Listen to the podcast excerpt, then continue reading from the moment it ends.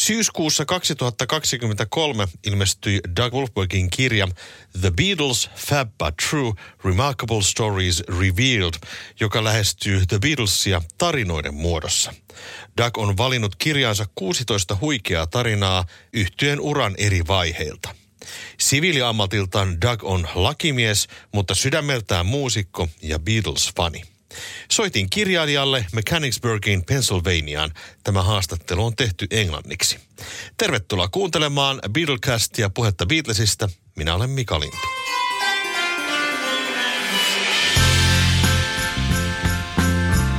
Thank you for joining for the conversation. Yeah, it's my pleasure. Thank you for inviting me.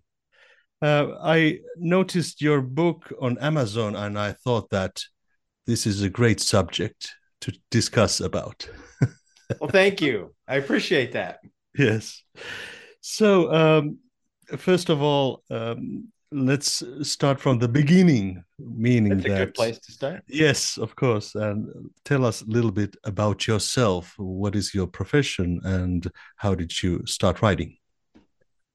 Well, thank you. Good morning. My name is, uh, good afternoon, good day. My name is Doug Wolfberg. I'm an attorney by training, a, a lawyer, uh, but I have been a Beatles fan uh, virtually my whole life.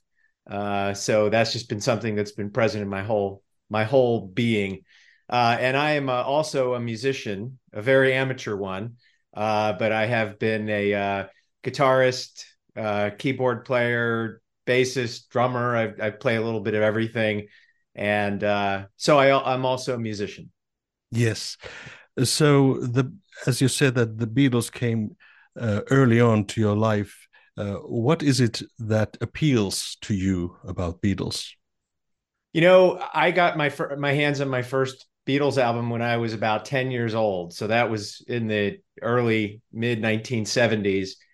And so the Beatles were already broken up by the time they came into my consciousness. But I don't know, whatever it was, when I got a hold of that record and I started playing it, uh, that appealed to my 10 year old ears uh, it just uh, from that day forward, it's just been a constant presence in my life.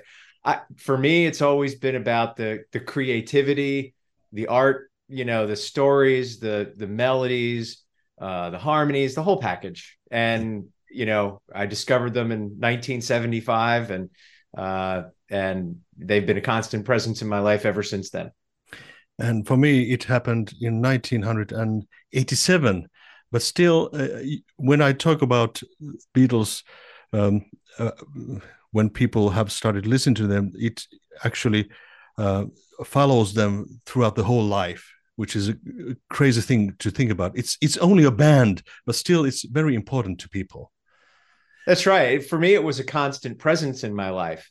You know, all, all of the milestones. You know, since I was ten years old, whether it's getting my driver's license and having a cassette player in the car and putting in a Beatles tape. And then, you know, whatever it was, you know, getting married, my, my wife and I, uh, you know, danced to a Beatles song and, you know, just all of those milestones uh, throughout my whole life. They've been there. Yes. So uh, the book is called The Beatles Fab But True. I just received this remarkable stories revealed. Uh, what is the genesis of this book? Well, the genesis is that, you know, being an avid reader of Beatles uh, materials over the decades, I always felt that there were a lot of myths that were swallowing up some of the truths of the Beatles story. And I also felt that there were some really interesting aspects of their story that had fallen through the cracks of history. So for me, I guess maybe my legal training, you know, my research orientation, I just really wanted to dig down for myself into some of these stories.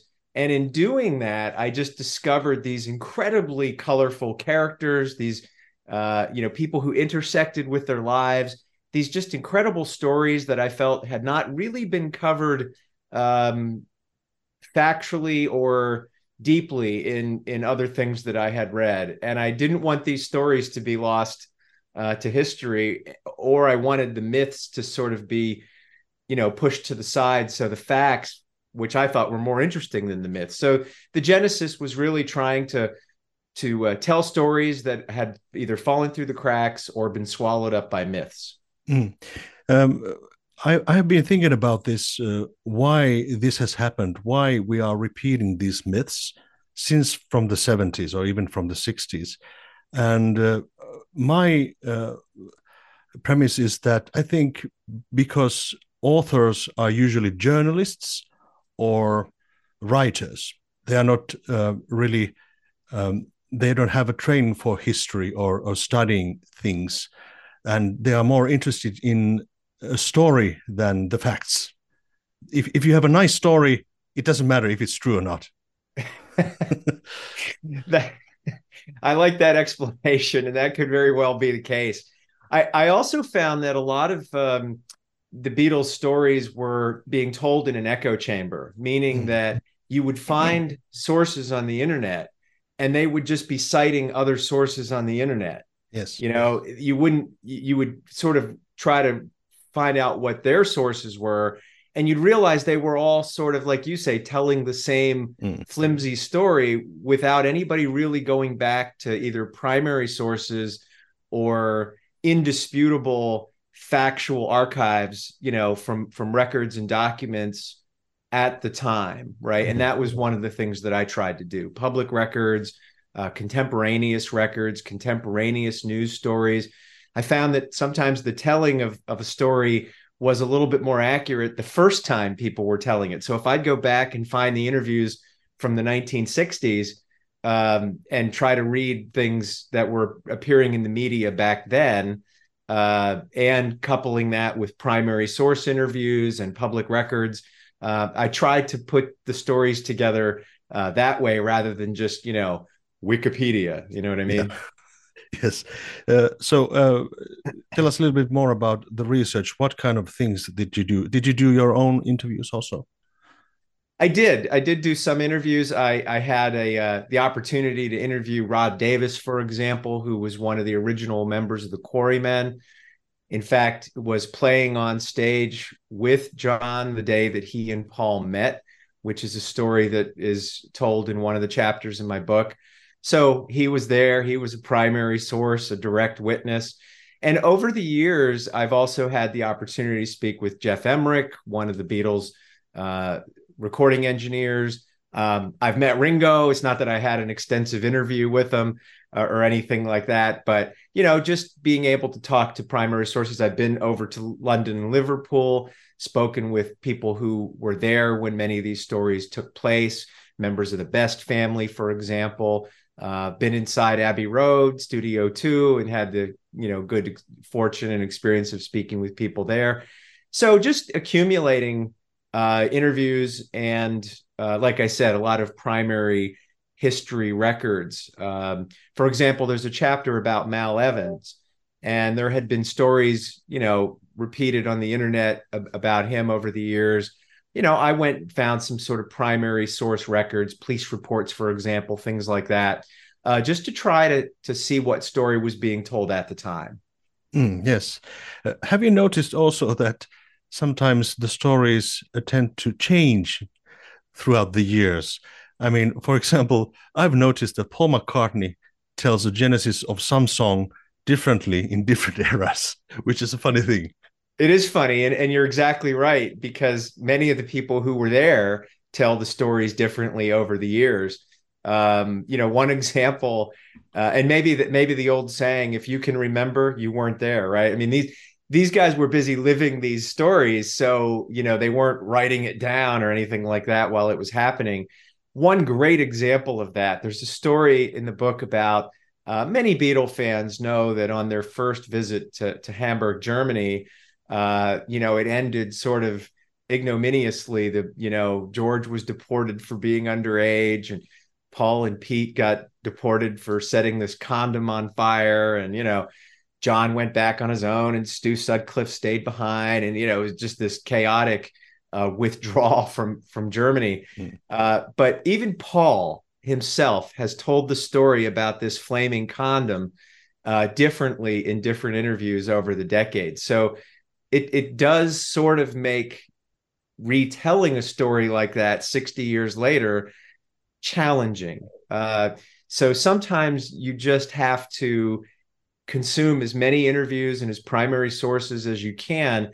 And then just as a writer, you have to sort of say, all right, here's what I think is the realistic telling of that story when you take all of these interviews and all of these accounts from Pete, from Paul, from you know others, and you put it into the to the blender and you say, here's here's what I think is the most plausible telling of that story.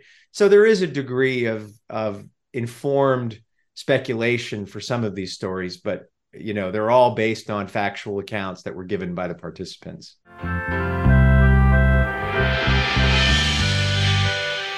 Uh, in this book, uh, there is uh, 16 chapters, and each of them is like a short story. Uh, how did you choose these particular stories to this book?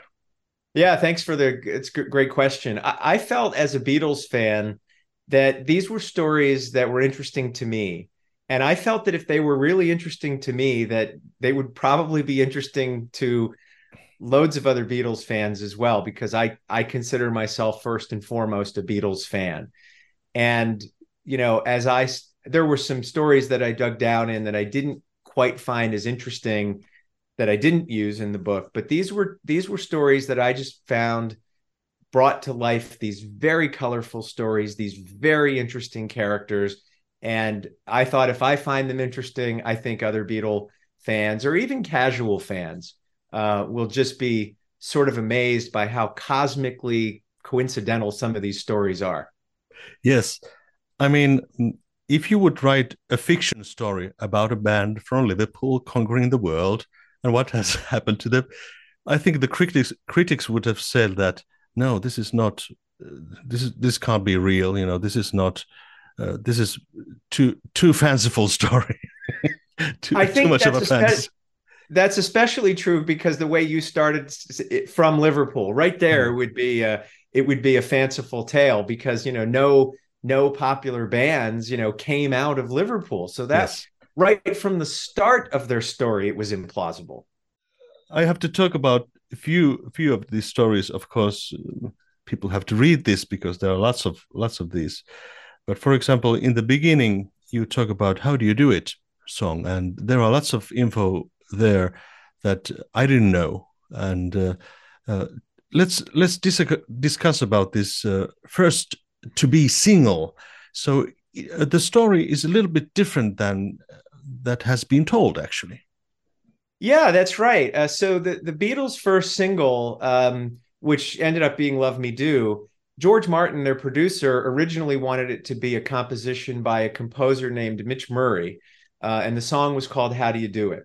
Now that song was released on Anthology, so I think many Beatle fans are familiar with it. But what they might not be as familiar with is the story of how close the Beatles came uh, to to become to being recording artists who merely recorded other people's music, right?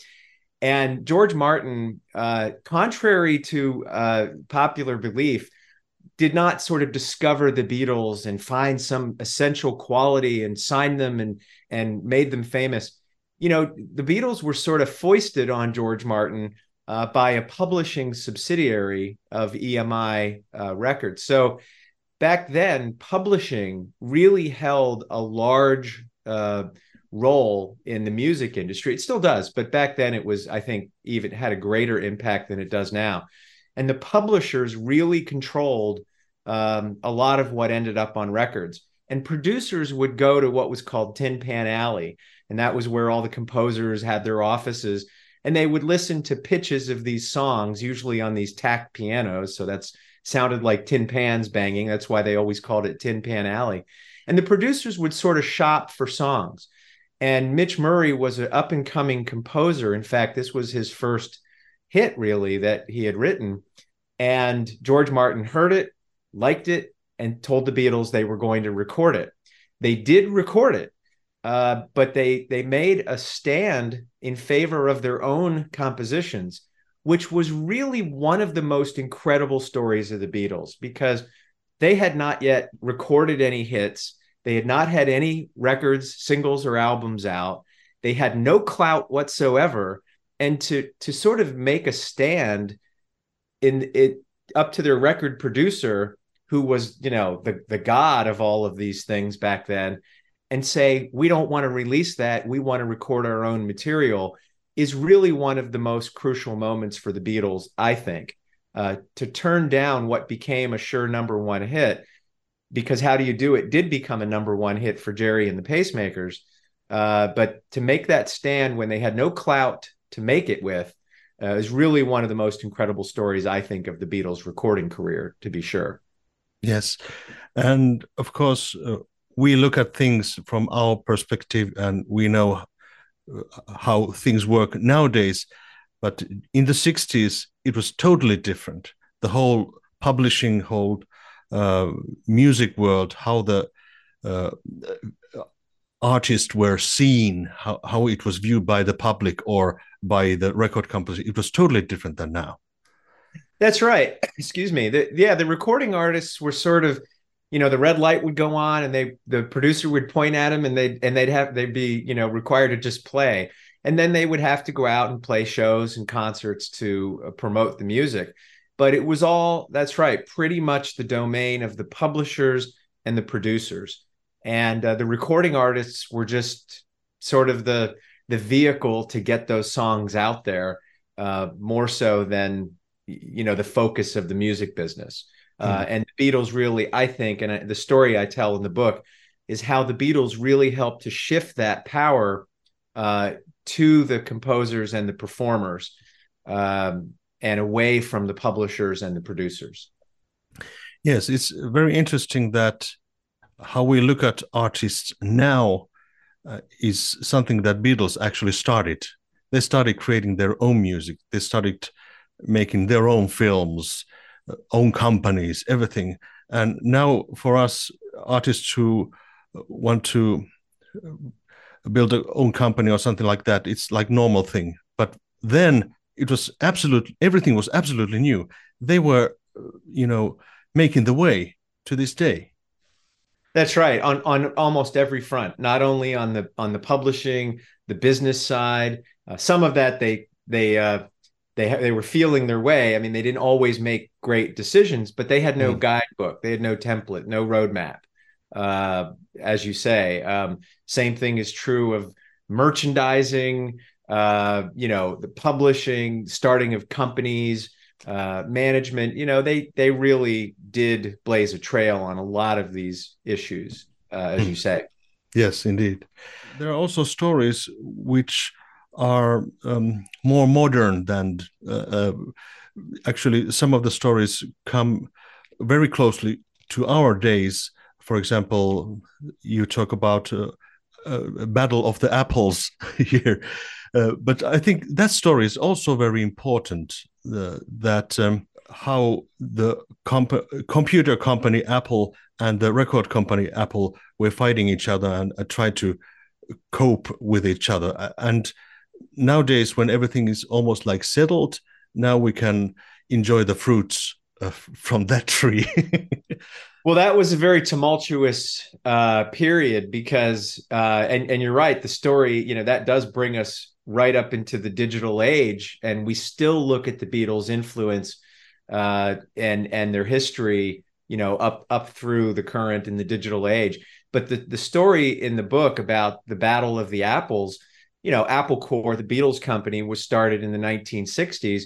Um, and really became their main business vehicle after their manager Brian Epstein died. The power sort of shifted from NEMS, his company, over to the Beatles' own company, Apple and uh, Apple Computer, you know, there's various stories about how their name was inspired. You know, some said they wanted to be first in the phone book, but you know, Steve Jobs in his lifetime made no secret of the fact that he was a huge fan of the Beatles.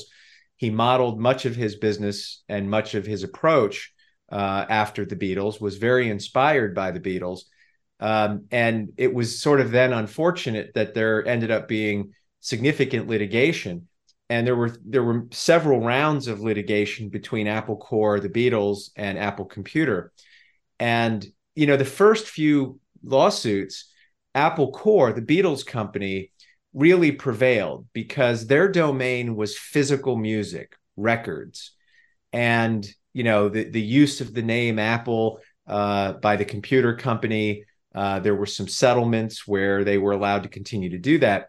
But then as music shifted more digitally, Apple Computer had a different vision that music wasn't just didn't just exist on physical media like records and tapes and you know with CDs and the advent of digital music, Apple Computer realized that music could be delivered digitally and consumed digitally. And as Apple's market capitalization grew and they became a behemoth, you know, with a market value, you know, 100 times, if not more, than what the Beatles company is, the power really shifted. And in the last round of litigation, Apple Computer prevailed so thoroughly that they now own the intellectual property of the name Apple Corps. and the Beatles company, which came first, actually licenses that name from Apple Computer now. So it it really ended up sort of being a complete shift away from physical music records in favor of this digital uh, powerhouse. So the story I tell is how this utopian vision, because Apple Corps was intended to be this egalitarian company where people could come and submit their tapes and get a record deal and you know and you know be open to be accessible to the masses you know now ends up sort of being the name is owned by this you know modern day tech behemoth. So it was really a transition and the, the chapter in the book talks about how that balance of power shifted from sort of physical media over to digital music and how the Beatles were really at the center of that. When you gave these figures, how much everything is worth, all these millions and billions, I actually realized that there could have been this case that Apple could have bought the Beatles.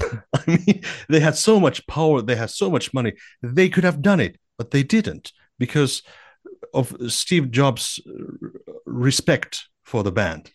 Right. I think at the end of the day, there was a regret on the part of Apple Computer that it did end up in litigation with, you know, what were their here, you know, the Beatles were heroes of theirs. Uh, but business is business. And yeah, certainly Apple, you know, had enough capital to swallow the Beatles company or just about any company.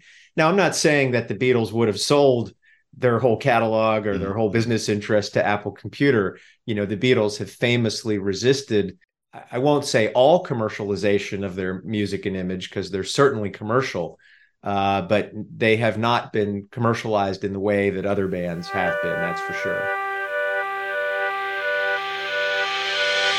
From these 16 stories, do you have a favorite story? That's a great question. You know, one of the stories I love to tell for my sort of elevator pitch is uh, is connected to the, the the image on the inside cover. So uh, this is it, it's I don't know how how colorful it's appearing on the Zoom camera, but this is a very colorful painting, and it happens to be the only painting that all four Beatles did together. And there's a chapter in the book where I talk about the Beatles' final tour, world tour in 1966, which for the first and only time took them to Japan. Now, the Beatles were scheduled to play at the Budokan, and nowadays we don't think twice about concerts at the Budokan. You know, Cheap Trick at the Budokan was a breakthrough album, one of the most popular live albums in history. But at in 1966, no Western artists had played at the Budokan, which was seen as a sacred uh, site. So there were protests swirling throughout Tokyo when the Beatles uh, landed there in the summer of 1966. And the promoter who had booked them to play in Japan, a promoter named Tats Nagashima, who had been educated in the West, knew Western culture, knew Western music, uh, booked them to come to Japan, booked them to play at the Budokan. And then, when sort of the conservative circles of Japan society started protesting, the president of Japan appeared at a protest against the Beatles' performance at the Budokan but what was very curious is that there were three other notable Japanese citizens who joined him at the protest, one of whom was Tats Nagashima, who was the promoter who booked the Beatles to play in Japan. Now he's showing up at a protest. So, on one hand, he was promoting the concert, pocketing the money, and on the other hand, he was trying to sort of curry favor with the Japanese government by protesting the desecration of the Budokan but for whatever reason, whether it was guilt, it felt guilty, or for whatever reason, when the Beatles got to Japan, because of these protests, they were locked in their suite in the Tokyo Hilton for three days. Tats Nagashima brought them a canvas and some paints and cameras to just help them pass the time. And during the three days while they were locked in this suite at the Tokyo Hilton, they almost obsessively worked on this painting, the four Beatles together. And there's pictures in the book of them actually doing this joint painting. And uh, while they were doing this painting, they stuck a table lamp in the middle of the canvas so they could see what they were doing. And folks can see that big white circle in the middle of the painting is where that lamp was sitting. And each Beatle signed their name in that circle adjacent to their contribution. This is the only work of visual art, the only painting all four Beatles ever did together. And it was done while they were in lockdown in Japan, while these protests were swirling around them. I just found that story fascinating, not only because of sort of the duplicity of the promoter, uh, but the fact that the Beatles could just find serenity amidst all this chaos while just creating something. Uh, they just they they passed the time by just being creative and being content to create while all of this madness was happening around them. Uh, I just find that to be just a, a lovely story. That's how actually they made most of their songs in the hotel rooms, in the bathrooms. amidst the yeah, right. That's right. They they had to find time wherever they could. They would be in a hotel room or on a tour bus or on in a van and and you know just trying to compose and create whenever they could because the demands on their time were so incredible. But it's just so clear how much they loved to create. And, and I just think that story about the painting just tells us uh, just all of these good things, you know, just these these lovely things about their creativity. Yes, and th- that story is actually one of the ones that I never heard. I never read it from anywhere. And I think that's really one of the most fascinating stories that you have brought to this book. Uh, and um, one thing is that you, when you read these stories, they are very complex, they are very complicated things. There are many things that you kind of ask yourself that what if she would have not won the horse race? what if and, and, on and on and on. You just realize that Beatles were constantly uh, moving towards the greatness, but it wasn't uh, said that it was going to happen. That's right, and and the very first chapter that you talked about deals with a horse race that helped sort of give birth to the Beatles. Uh, Pete Best's mother had bet all of her money on a race in the in the Epsom Derby, and she bet it on a horse called Never Say Die because she liked the name but the horse was a long shot. It had, you know, 33 to 1 odds. Well, lo and behold, this horse wins. With her money, she buys this this big house in the suburbs in Liverpool and puts a club in the basement so her kids, her teenage kids, Rory and Pete, will have someplace safe to go and listen to music and get together with their friends. Well, that club was the Casbah Coffee Club. And at a time in the in the late 50s when the Beatles were like everybody every kid who ever picks up a musical instrument in a, you know thinks well maybe i can do this for a living. Maybe i'll become a successful musician. That's never preordained right? It's not there, there's no certainty that's going to happen. And in fact for most musicians it won't happen. So in the late 50s when the beatles were faced with the decision do they want to go to school and get sensible jobs and you know work at the factory or do whatever or try to make a living doing music, they needed gigs to keep them together. And uh, at a time when they were kicking around with no prospects, the opening of this club gave them a paid gig and really helped to keep these then still amateur musicians together and give them the impetus to try to do this as a career. And you're so right that some of these stories were so uh, precarious almost that you know the Beatles story could have turned out so differently at many pivotal points in their career. Yes, but uh, of course we're we're glad that none of these what ifs didn't happen. So thankful. yes. So uh, Doug, this is your, I think this is your first uh, book about the Beatles. Will there be a second one? First book, yep, about the Beatles. What about second one? Well, I don't know. That's a good question. I, I, I did stockpile some stories that I didn't use in this book um, that I think would make good, compelling stories for a sequel. So, uh, so we'll see. I, uh, I, I'm very gratified by the reception of this book, and uh, it, it certainly is planting the seed for for maybe a second a second volume. Sounds good because uh, I find this book really beautiful. It has uh, lots of wonderful pictures, also pictures that I've never seen before. You have taken some pictures here also, and it's really well written. And I recommended this to my wife. She's not really interested in Beatles, so start here because there are nice stories in here. well thank you. I, and you know first of all i the pictures that was something i really my vision for the book was that it contained a lot of pictures that weren't commonly seen uh, pictures of the beatles. Uh, so I, I appreciate your comments on that. And then secondly i've gotten a lot of feedback from people who have read the book who aren't hardcore beatle fans uh, but wanted to learn a little bit more and use this book sort of as their introduction to the beatles. So i think whether you are a hardcore lifelong Beatles fan, I think there are things in there that you'll that will make you scratch your head and raise your eyebrows. But I think even for people who are new to the Beatles or were only casual fans over the years, I think they'll find some of these stories very interesting too. So I appreciate you saying that. Thank you. Thank you so much, Doug, of your time.